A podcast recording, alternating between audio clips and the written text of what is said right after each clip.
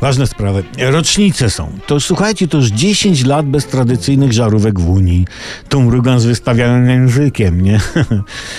Te nowe zużywają mniej energii, ale jak wykazały badania producentów sprzętu oświetleniowego pole lighting, po angielsku polskie oświetlenie, prawie połowa żarówek nie spełnia standardów i spalają się szybciej niż zapałki na wietrze.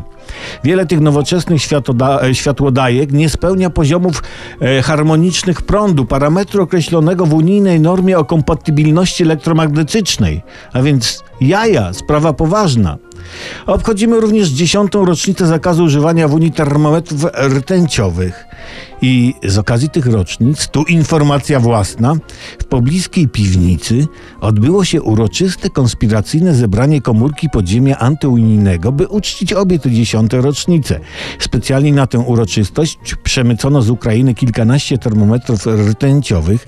Impreza rozpoczęła się od wkręcenia w oprawkę tradycyjnej zakazanej żarówki, a następnie uczestnicy spotkania uroczyście zmierzyli sobie temperaturę termometrami rtęciowymi.